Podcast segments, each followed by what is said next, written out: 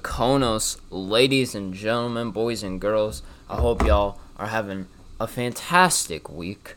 I am your host, Michael Evdemon, and this is the last show. This is the last show of the Konos, ladies and gentlemen. It's been an amazing ride and an amazing experience that I've been able to have doing this show weekly. Um, just, you know, being comfortable with uh, recording just an hour show a week and just you know doing what I can. You know, obviously due to COVID reasons, I wasn't able to do this show in a studio or anything, so I wasn't able to get like a real good feel, like a studio feel of kind of a show. But you know, things happen and you have to adapt in life to what life brings you and I feel like I've done that, and it's been an amazing ride. I'm thankful for the experience. I'm thankful for Professor Lamison and everyone at uh, the HCC Hawk Radio um, team for giving me an opportunity to do this show, and I appreciate it. So we're gonna do this last show. It's gonna be a good one, and I appreciate y'all for listening. So let's just get right into it this week. I want to talk about a few things that have happened the past week. Um, the first thing I'd like to talk about. So Jake Paul. So I think it was last week. There was the Jake Paul versus Nate Robinson uh fight. Well, there was Mike Tyson and Roy Jones Jr., which was the main event. Th- that was the main event. And uh it, it was a good fight. I'm not to say it wasn't a bad fight. You know, when you have two really old boxers, you're not exactly getting a showstopper. But the main thing that came from this event uh, was for sure a YouTuber, uh, internet personality, Jake Paul, fighting in a boxing match uh, retired NBA player Nate Robinson. Now, I don't really know for sure, uh, let's say, why this happened. Um, I know that Nate Robinson had called out Jake Paul, essentially said, Hey, I want to fight you. And Jake was like, Alright, sure. And so that fight happened, and let's just say, in layman terms, uh, Jake Paul uh, slept this man. He li- he legitimately slept Nate Robinson. Like it wasn't even really close, to be honest with you. Um, I think it just shows in box. I'd also like to say real quick that uh, there's been construction done uh, on top of my house and next to my house. So if there is a little bit of noise, I just want to clear that up. I, I can't do anything about it. It's just very loud construction. So if that's in the background, I'm sorry, but I'm I'm unable to control that. Anyways, back to Jake Paul. So Jake Paul has been competing and training in boxing for a few years now. So it was no surprise to see that he was the superior fighter. Not necessarily the fighter, I'd say, the boxer. When it comes to boxing, you can't just expect to go in there with someone who. Now, don't get it twisted. Jake Paul is not anywhere close to a professional boxer or anything like that. Okay? He's fighting against a guy in Nate Robson that had five months to prepare. He's an ex NBA player. He doesn't have any boxing experience whatsoever. So, yeah, he's gonna look as good as that as he could be. But oh my gosh, he knocked him out so bad. He knocked him out so bad, man. It's honestly just like crazy how like like he slept him. Like I was rooting for Nate Robinson because like Jake Paul, like he's a very controversial person in the uh, media and how you know things that he does are I'd say sketchy, but um yeah, he just he showed that he Nate Robinson was just not ready for that. Obviously, uh, I feel bad for Nate Robinson, the fact that he just like was in there, but yeah, Nate Jake Paul knocked him out, and the memes were cra They tore this man Nate Robinson apart. Like it was crazy how they tore him apart. It wasn't it, like it, they had like a Nate Robinson challenge where it was just him laid down on the ground. I was like, yo, come on.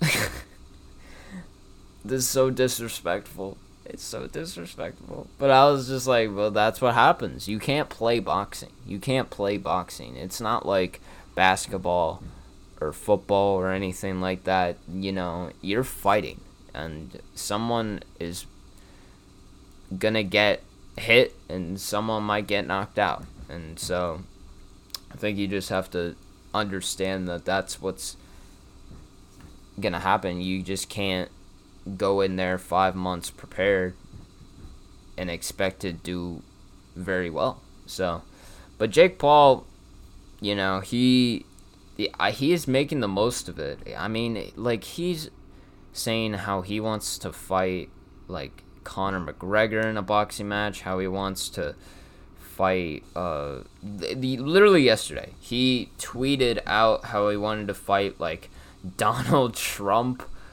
Kanye West, Jay Z, like a bunch of people. Rob Gronkowski, like he was tweeting out these wild things, and obviously I know he's jo- he's trolling for the most part. He's not actually fighting these people, obviously.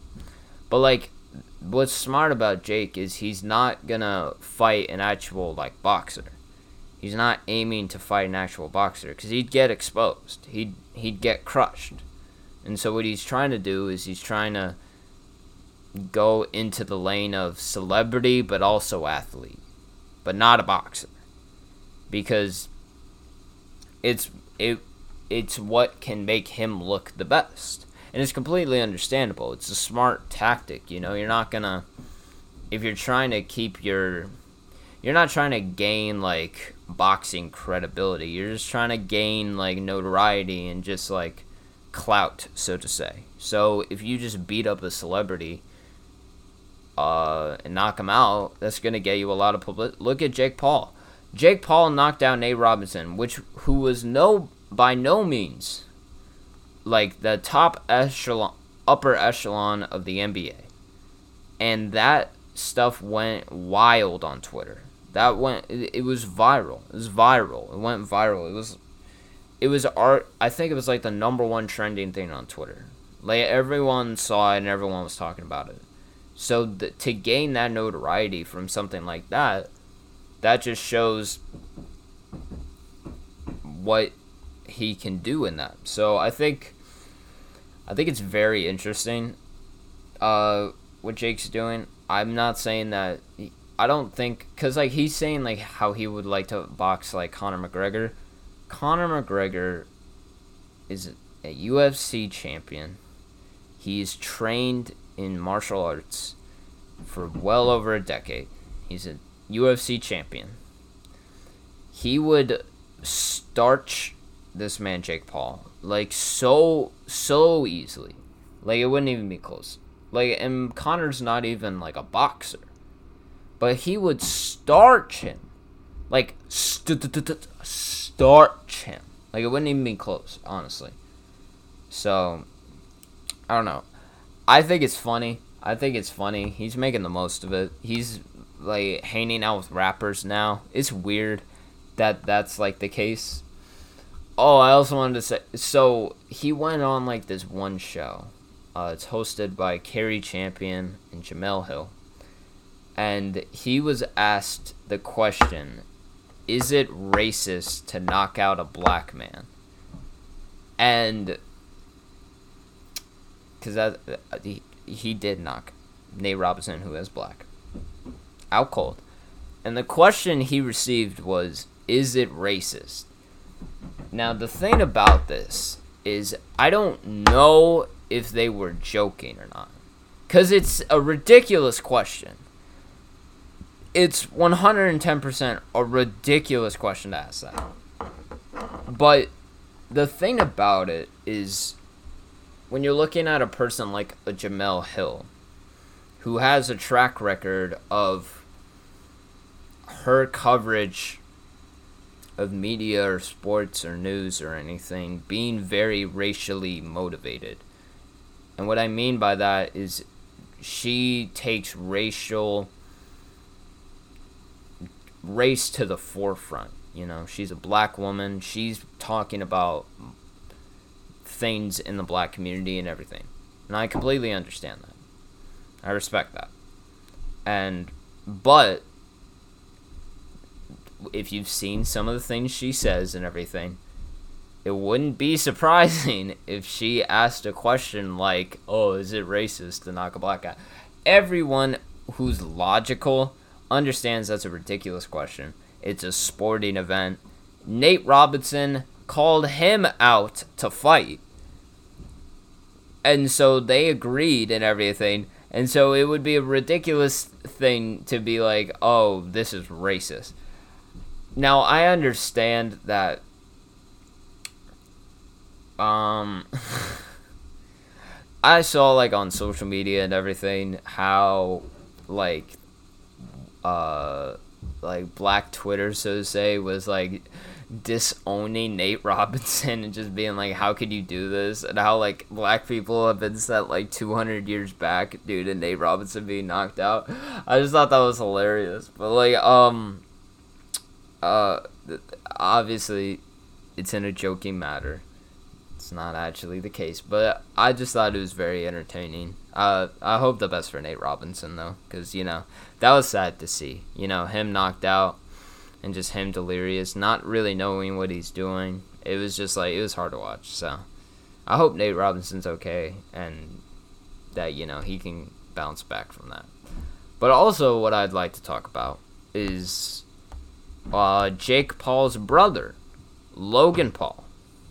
So Logan Paul, older brother of Jake Paul, social media influencer, YouTuber, whatever you want to call him. He this is the weirdest thing like I've ever seen in all honesty. Like this year's been like the weirdest year probably ever. But like it just keeps getting weirder. So Logan Paul has agreed uh, to a fight with Floyd Mayweather. Oh, who's Floyd Mayweather, you might ask? Oh, he's just uh, one of the pound for pound greatest boxers ever. He's like 40 and one of the biggest names in sports. And so Logan Paul is has has like two fights.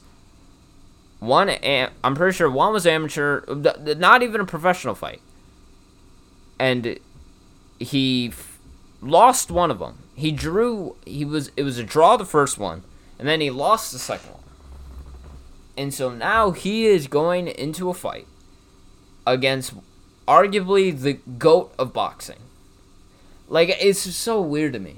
It's so weird. I understand they're doing it for money and just publicity and everything, but it's just like it's so weird to see like Logan Paul of all people fighting Floyd Mayweather. Like th- like a few years back when Floyd Mayweather fought Conor McGregor, it was kind of like it was kind of like it made more sense cuz Conor McGregor is an actual fighter.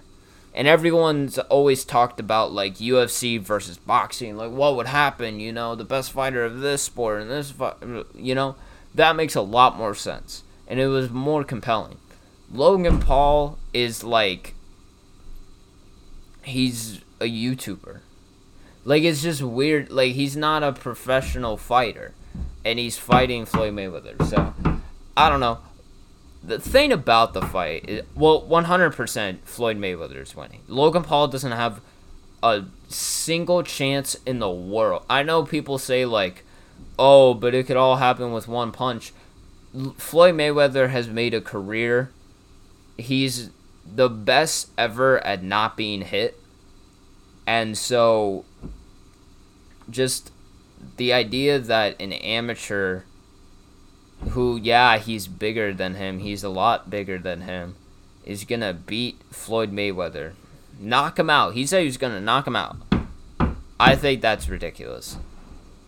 But if you are going to make a bet, and I never encourage betting, you know, gambling and betting it, it can ruin your life. But I'm if I were to throw throw a little um take on it, put money on Logan.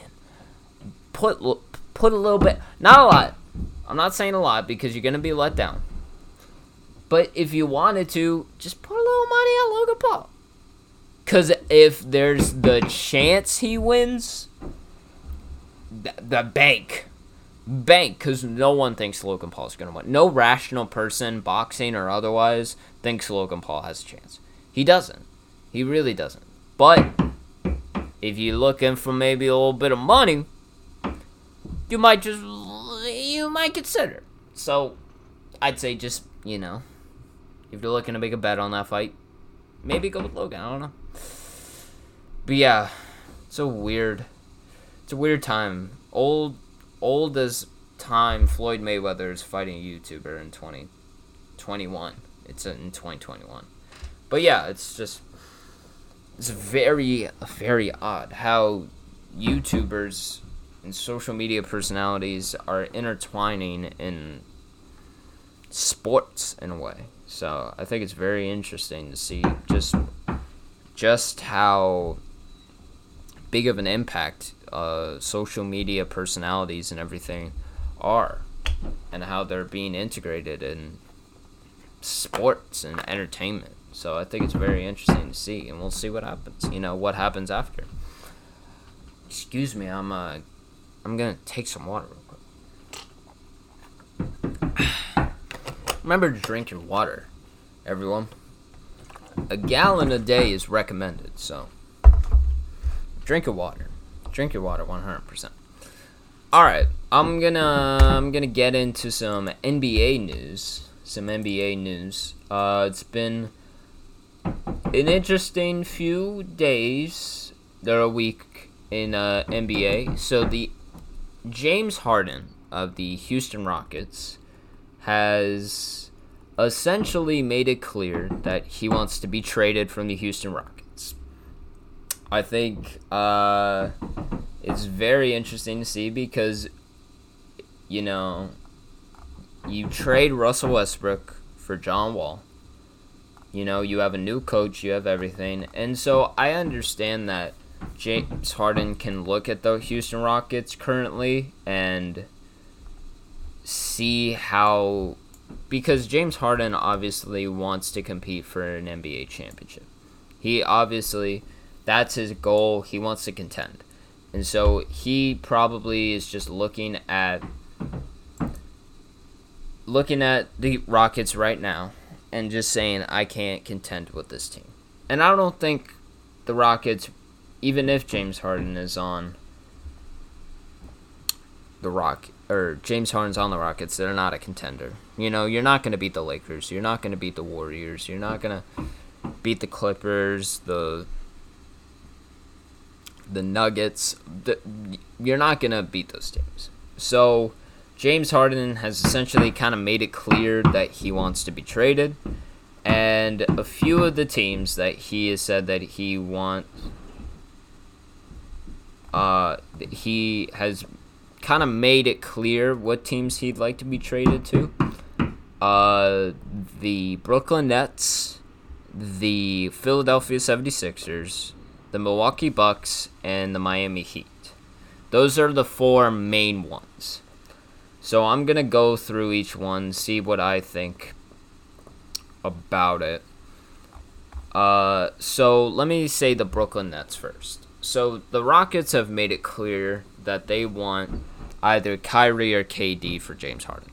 I think it makes sense because you, you if you're gonna trade an MVP level player, you want you obviously want fair compensation.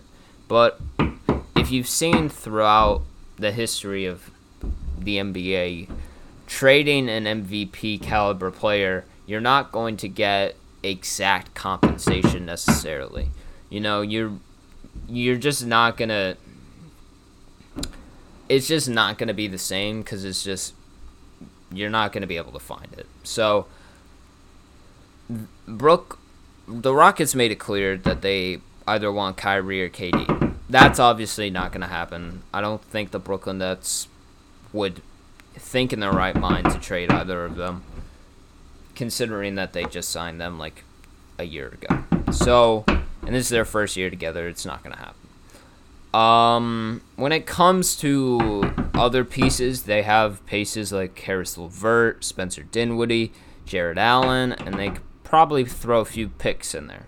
But I would say that's not exactly the best deal that they could get. So I'd really doubt they'd he be traded to Brooklyn because, um, I don't know. Granted, me personally, I don't want to see another big three right now. Like that big three, that's contending for a title. And the thing about the NBA right now, which I, I'm just a ha- I'm just happy about is just there's so much parity. Uh, granted, the Lakers are the favorites and they're probably gonna win the championship again this year, but I would say that it's very the league is more wide open. There's not like a Golden State Warriors with Stephen Curry, K- Kevin Durant, Klay Thompson, where it's just there's no possibility for anyone else winning, barring injury. So I think it's just better to not have a big three in a way. So I'd say I I would say that um, Harden to Brooklyn is very unlikely. Now Harden to Philadelphia is a very interesting, very interesting uh, place. Now, I think the Rockets made it clear that they want either Ben Simmons or Joel Embiid. They want fair compensation for James Harden. Now, if I am Philadelphia, I would. The thing is, do you want to take the risk on missing out on Ben Simmons' potential, or do you want to compete for a championship right now? That's the question. I think it makes sense for the Rockets to for the Sixers to if you're gonna get James Harden, you yeah you gotta give them Ben Simmons because I feel as though James Harden and Joel Embiid is a perfect fit together. I think they would just work together very well. I think it's a lot better fit than a Ben Simmons and Joel Embiid kind of thing.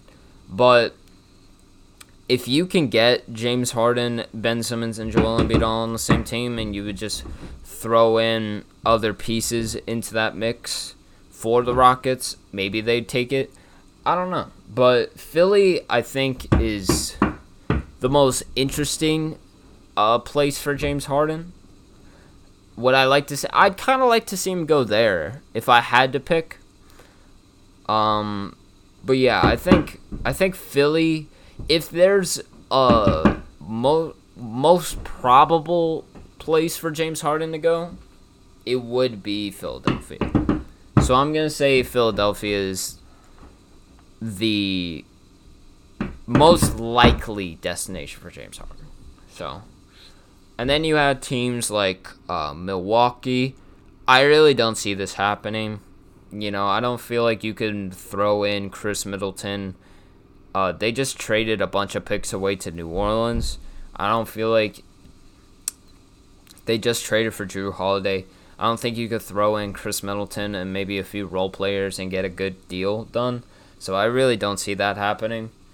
Um, Miami, I think Miami is a very interesting place for James Harden to go. If they can make a big three of Harden, Bam Adebayo, and Jimmy Butler, that's a that's a content. That's like right up there with the Lakers probably because they just went to the finals. They took the Lakers six games. So add James Harden to that, yeah, you're gonna.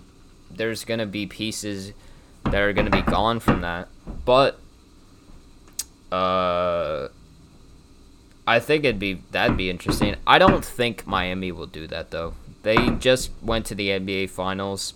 They have a good young core, a really really great team. So I don't I don't necessarily see that happening, but I think it'd be interesting. So James Harden on the trade block. Who knows when?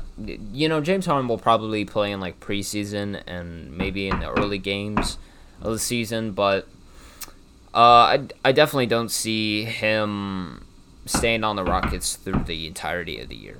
That doesn't seem probable. So, James Harden on the trade block, very interesting to say the least. All right. All right, ladies and gentlemen. Since this is the last show, I want to. This has been a very interesting year to say the least. And I want to um, I talk about music a lot. And earlier this year, I kind of, or earlier in the show, I think when the when I was doing this show, uh, this season of the show, uh, a while early on, I, I counted down some of my favorite albums of the year so far. So it is December 10th, 2020. And we're coming to the end of the year. And there's still some albums slated to be coming out that I think will be amazing. Kid Cudi's Man on the Moon 3 is coming out tonight. I'm uh, beyond excited. I'm a very big Kid Cudi fan. I love Kid Cudi's music. It's amazing. Um, I'm so excited to listen to that record. I wish it came out before this because it may it might have made my top ten, but I digress. Today, on the final show of the Konos, I'm gonna go down my top 10 albums of the year. Now, I want to preface this. This is my top 10 albums that I personally have listened to this year. It doesn't have to be your top 10, it's my top 10. It's my opinion. It's my opinion. Okay? these are the albums that I listened to that I thoroughly enjoyed. Okay, it's not. I know you're probably gonna be like, oh, but why aren't there like any indie pop uh, records on here? Is that I don't listen to indie pop. That's not my cup of tea. I'm sorry. I'm sure indie pop has some bangers, but it's just not. I just don't. I had. I didn't listen to it this year, and just it's not gonna make my list. So you know, this is my opinion. These are my personal picks of what I listen to the most and what I got the most enjoyment out of listening. So, last episode of Konos, we're gonna be counting down the top ten album, my top ten albums of 2020. Good lord, this con- construction is just, oh my god, oh my gosh. Anyways, all right. I'd like to start with some honorable mention because I must say this is this was a very difficult list to make. I'm not gonna lie, it was it was a fairly difficult list to make because there were a lot of good albums that came out this year. So these are my honorable mentions for this year. So the first honorable mention I have is The Goat by Polo G. Great sophomore record for Polo G, one of the biggest albums of the year. Um, he I've been a fan of him since kind of last year. Uh, he had that pop out song featuring Lil Tjay. He had that album that he came out with last year, which I thought was really, really good. I think he improved on a lot of points on the go. I think it's just more catchy, more solid in every aspect of it, really. And I think it's a great record, and it just shows the talent that he has as a singer, songwriter, rapper. So very good record by Polo G. Uh, Legends Never Die by Juice WRLD. Uh, rest in peace to the late great Juice WRLD. He died uh, last uh, a year ago yesterday. A year ago yesterday we lost Juice WRLD. Very sad. But this posthumous record by Juice WRLD is just very solid. posthumous record. You know, Juice WRLD is known for having thousands, hundreds, if not thousands, of unreleased tracks that he's made. So it would be no surprise that uh, we would get a posthumous record and maybe more in the future. So I think it's a very solid posthumous album. Not one of my favorites of the year, but very well put together. Not a cash grab as some posthumous records are. It felt very genuine. It felt very sincere and very geared towards the fans of Juice WRLD. Uh, my last honorable mention is going to be Run the Jewels 4 by Run the Jewels.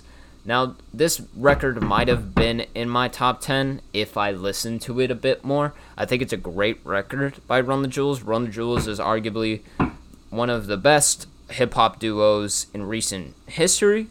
I think they're really, really, really good. Uh, I think it's just a matter of I didn't listen to this record as much as the other ones, and so I didn't get as much enjoyment out of it.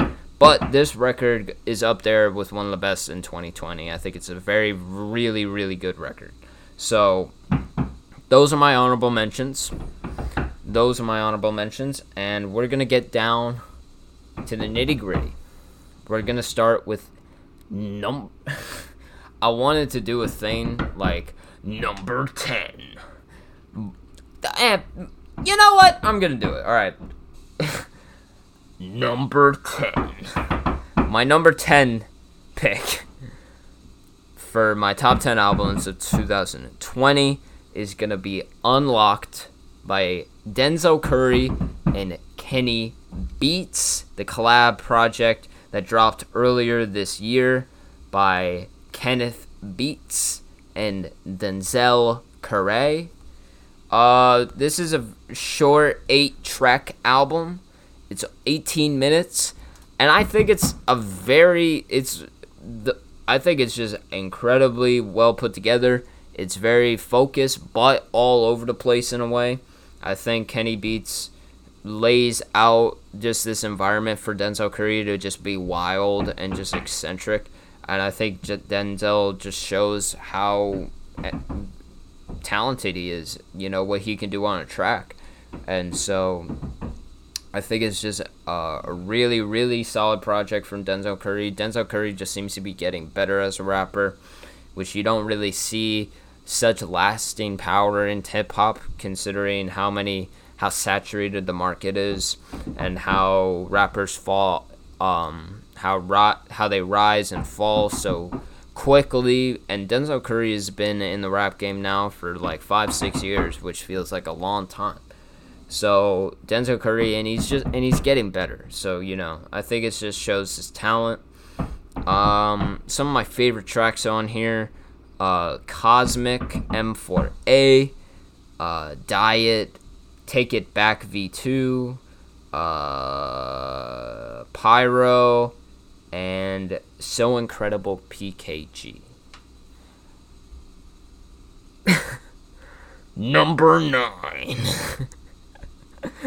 number nine, my number nine selection, it's gonna be the posthumous record from Pop Smoke, Shoot for the Stars, Aim for the Moon.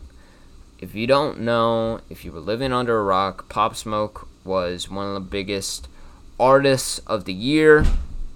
God dang. Anyways, sorry.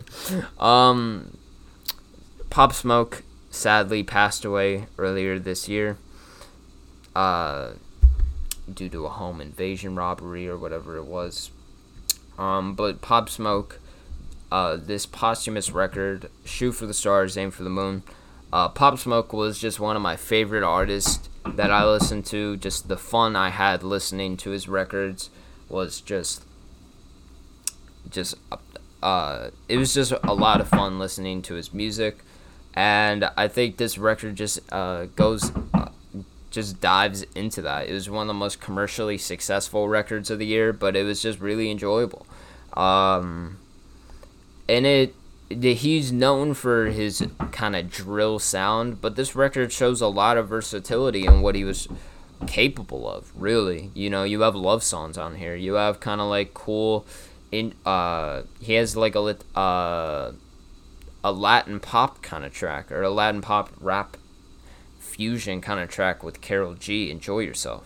You know, he's just he showed a lot of versatility and just the talent that was lost. You know, it was very it's very sad to see, but I think it's just really enjoyable. Uh, great posthumous record for Pop Smoke. Um, some of my favorite tracks on here, I would say, is uh, "Got It on Me," "Something Special," uh, "Make It Rain," "44 Bulldog," and um, and "The Woo." I understand that a lot of these records on this album are overplayed to death. Like I go into work, so I go into work, and sometimes they put the radio on, and I hear some of the song like "For the Night" and "The Woo." I hear all the time on the radio, and so in a way, I kind of hate these songs because I hear them all the time. But they're quality, quality to say the least. I still think they're great songs. It's just, you know how you just listen to a song too much, and then you're like, oh god, I don't even like the song anymore. It's kind of like that. But Pop Smoke, aim for the st- shoot for the stars, aim for the moon. That's my number nine selection. Number eight. Number eight on my list. I'm gonna go "Take Time" by Giveon. I think it's I think that's how you say it, Giveon. I got put onto this record a little bit later in the year, a little bit uh, kind of recently, but man, just what Giveon does on this record is just beautiful. His, I think it's just like it's, it's just it's just a beautiful record. In all honesty, I think it's just like an R&B record that's just like has a lot of passion in it. I really just I just really like the record. I think it's just it sets a vibe and a mood that's just really cool. I really enjoyed listening to it. I I think it's considered an EP. But you know, who's keep track? You know, a lot of albums nowadays are really short, so who cares? But um, Giveon, take time, really, really solid. It, it, this is this was his uh, breakout EP in many ways, you know, and I think uh, it kind of just put him up there with a lot of big R and B names. And I think it was a really, really enjoyable listen. Uh, some of my favorite tracks on here: "The Beach," "World We Created," and uh, "Like I Want You." Some of my favorite tracks on there. Okay. Number seven. Number seven on my list. It's gonna be Atlanta producer, Atlanta rapper, Metro Boomin, 21 Savage, joining forces once again for Savage Mode 2. Savage Mode 2 came out this year, one of the most one of the uh, most anticipated records to come out this year. I think it's just a lot of people wanted it to kind of live up to the previous Savage Mode, and I think it it's a lot better than the first Savage Mode. I understand the first Savage Mode was a lot shorter; it was like four years ago, but I think you just see the growth in Metro Boomin's production and just Twenty One Savage as an artist, just how they construct songs, and just I think it's a great, great listen. I think it's just there's so much more in this record than there was in the previous Savage Mode, and I think I think they just got it on this one. You know, I think it's just one of the most interest. I don't think it's Twenty One Savage's best record. I'll say. Um, I think that's still I am greater than I was, but I do think this is just one of those records that you know it's just it's a bop. Like almost every song's a bop, you know. And I think just Twenty One Savage, Metro Boomin hit it on the nail.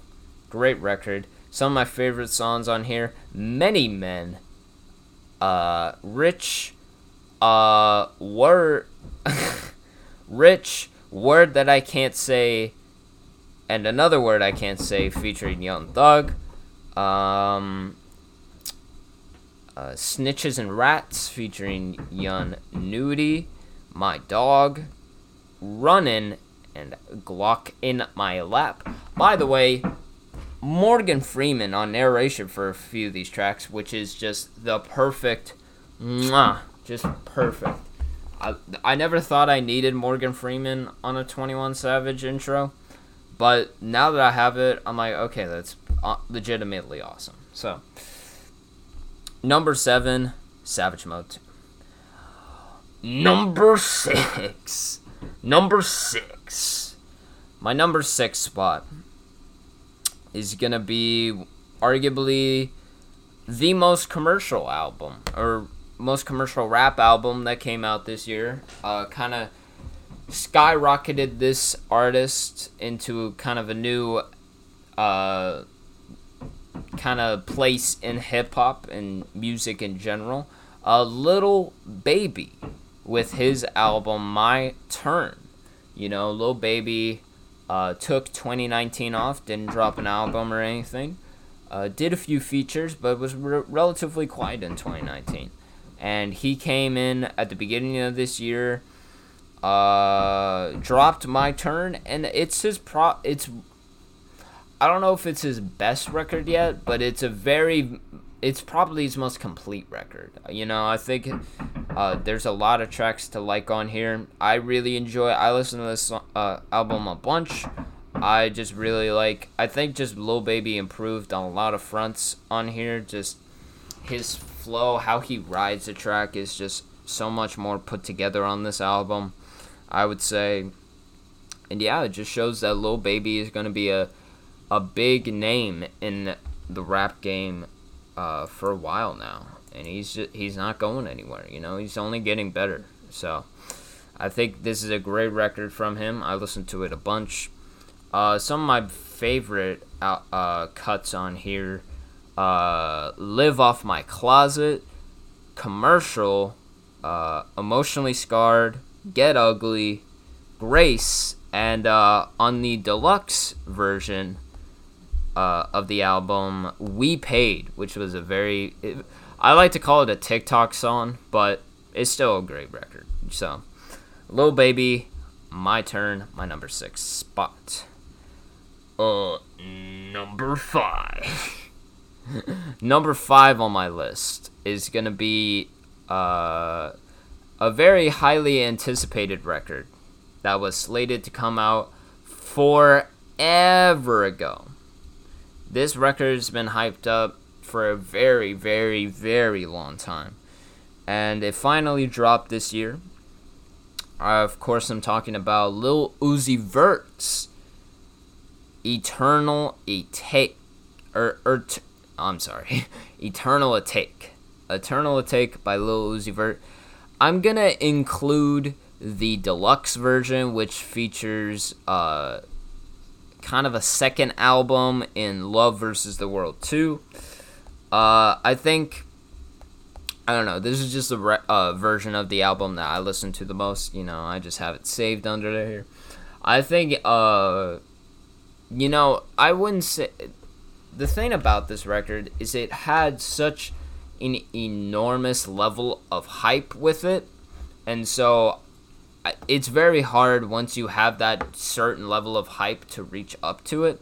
But I think this record really has aged throughout the year pretty well. There's a lot of really, really, really great songs on here. You know, not every song is, you know, the greatest thing. I don't think Lil Uzi uh, performs exponentially on every track, but for the most part, for the big majority of it, it's a lot of fun. I like Uzi's uh, energy and everything. The production is very well put together on this album. And yeah, I think it's a great record from him, and it was very, very successful. So, good on Lil Uzi. Uh, some of my favorite tracks on here.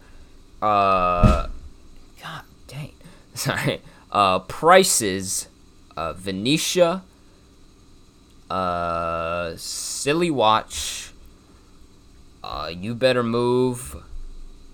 Uh, let me see more. Uh, Bean, Myron, and what's another? There's another one. Uh, "Got the Guap" by featuring Young Thug. Those are my favorite tracks.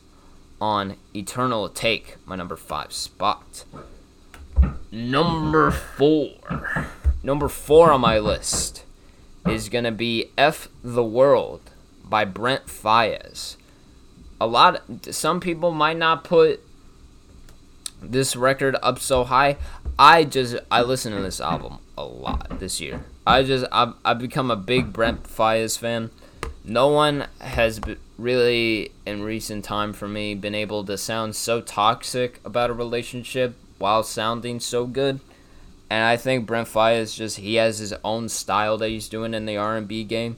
And I think it's just really really really entertaining. I think he's just there's a lot of simplicity that goes into his uh, songs, but I think there's still he adds something to it, and it's just really, really interesting. His uh, songwriting and everything is just great. I I think it's great. I think it's a really good record. One of my favorite records of the year. Some of my favorites on here would be "Been Away," "F the World," "Summer in London," "Rehab," "Winter in Paris." and Lost Kids Get Money, some of my favorite tracks on F the World by Brent Faiyaz, my number four spot. Number three. Number three on my list. I'm kind of trying to go through these fast so that way I can wrap up. But number three on my list is going to be Gary Indiana rapper teaming up with legendary hip hop producer.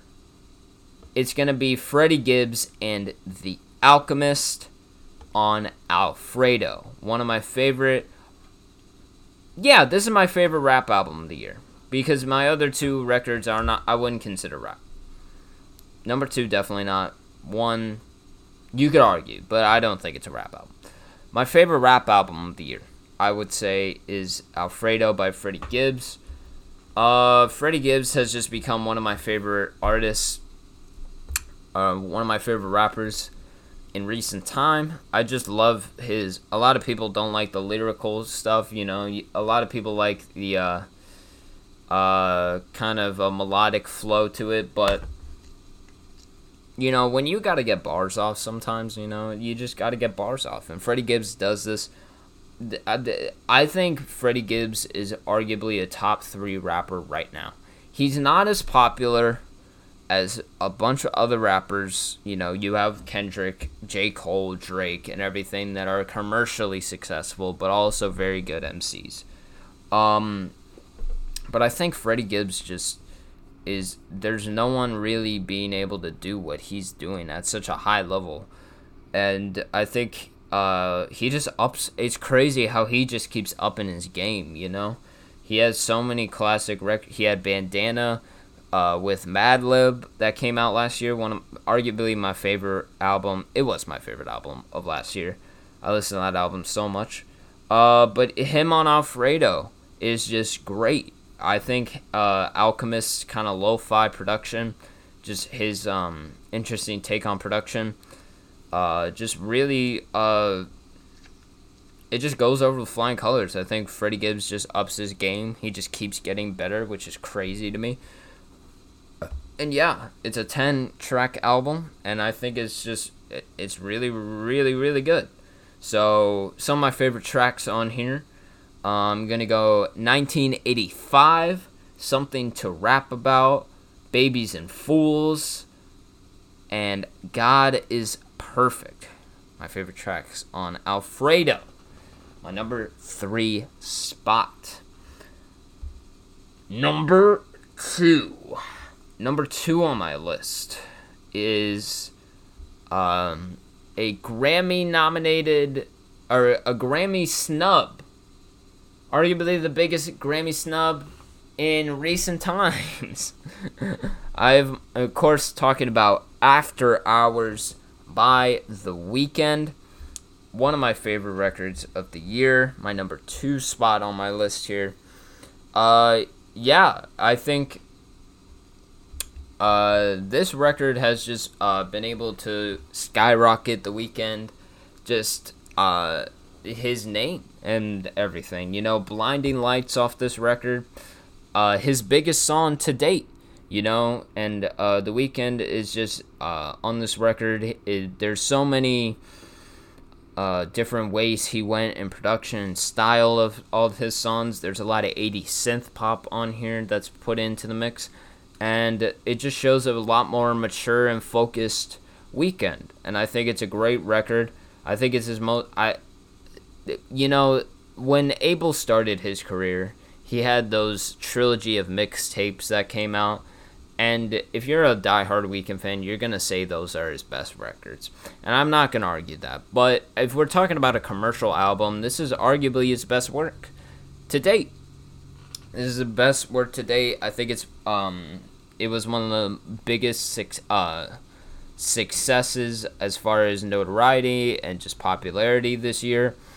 And I think just Abel uh or the Weeknd just killed it on this. I think it's just a very, very solid record. Um, arguably his best, arguably his best album. So, After Hours by the Weeknd, amazing record. Uh, some of my favorite songs on here, I would go Faith, After Hours, the title track, Alone Again, Heartless. I, I really like Heartless. Uh, Blinding Lights and Repeat After Me interlude. Some of my favorite tracks on there. Number one. My number one spot. My number one. Now this was really tough. You know, I there were so there were a lot of really good albums that came out this year, but uh the one that really just connected with me the most I just have like a personal connection with this album you know, I think it's just uh, for me it just it hit me in a very personal way, I would say, and I think it's just there's a connection that I have with this album that I don't have with other albums, and so this is why it's at my number one spot. My number one spot is the posthumous record from Mac Miller Circles uh, Circles by Mac Miller. Uh, uh, as some know, Mac Miller passed away of a drug overdose a little over two years ago now.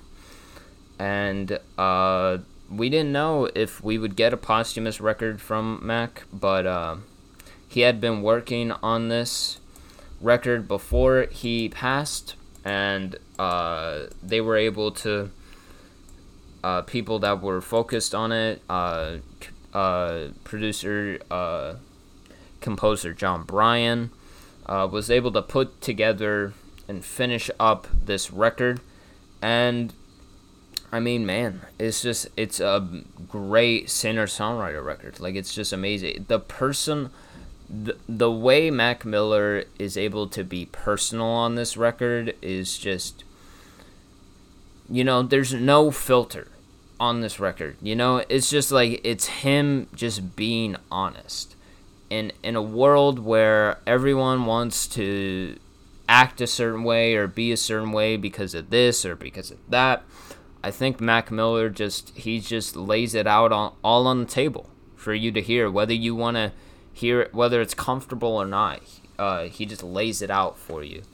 And just the way he uh, essentially sounds on these songs like he's talking beyond the grave is kind of bone chilling and you're kind of just like oh my god so i think it's just it's amazing amazing record by an artist a true artist that uh, was gone too soon i would say uh, mac miller incredible artist you know and it's very sad that this is the last record from mac miller but I would say that uh, there's uh, this is probably the best send off. I'd say you know just a record like this, just a great great send off for an amazing and uh, artist and musician.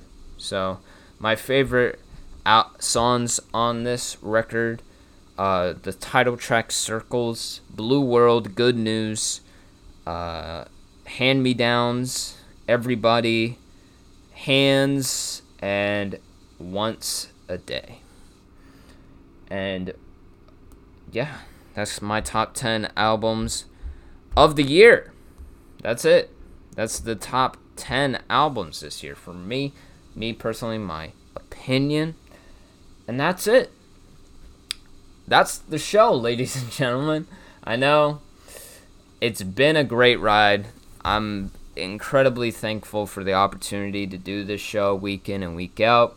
I hope y'all enjoyed listening, you know, and you know what happens in the future in my broadcasting entertainment uh, career, you know, uh, we'll see what happens, you know, but I appreciate everyone for being along this journey with me and listening. And I think it's just been a really interesting experience. And I'm very grateful uh, that I've been able to do this. So thank you all for listening. I hope y'all have a great week, a great rest of your year, and a great 2021 because good Lord knows uh, that we all need that. So, peace and love, and I'll see you when I see you. Michael Evdemon, signing out.